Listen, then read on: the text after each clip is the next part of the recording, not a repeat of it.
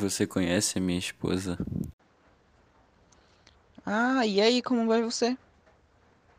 Essa é a Charlotte. A gente já se encontrou antes. Ah, vocês já se conheciam? Ah, é. Nós nos encontramos. Ele me deu um empurrão na vida. Hum, que excitante. Foi, isso aí. Foi excitante pra você também levar um empurrão? Hum. Foi. Ah. Foi. Ainda estou tremendo. Ah, essa festa tá muito incrível. Vocês não acham? Tipo, ela só tá deslumbrante. Ai, não sei, eu tô me divertindo muito. Eu adoro o, o fato de ter gente super bem vestida, assim. Eles estão simples.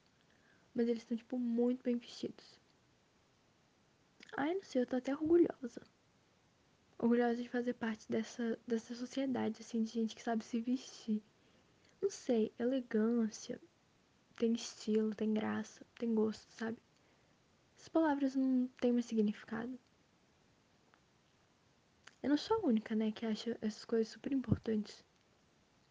Bem, enfim. Amo tudo que flui. Eu não consigo nem explicar o quão feliz que eu tô. Você casou com alguém. Ah, me esqueci quem era.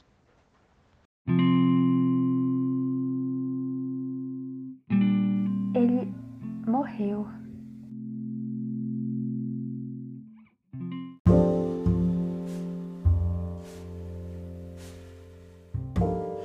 Se você estiver livre neste verão, você pode vir à nossa ilha.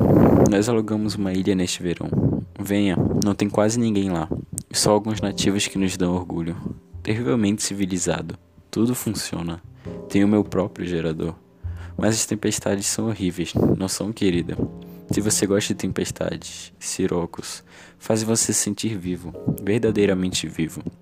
Deus pode se tornar selvagem, não pode, querida. Aumenta a tensão. Você sabe, a pressão sanguínea sobe. Na verdade, quando eu estou naquela ilha, eu me sinto 10 anos mais jovem. Barro qualquer um, homem, mulher ou criança, o que vier. Encara até um animal selvagem, mas quando a tempestade acaba e a noite cai e a lua sai em toda a sua glória e você fica sozinho com o ritmo do mar, das ondas, você percebe o que Deus planejou para a raça humana. Você conhece o paraíso.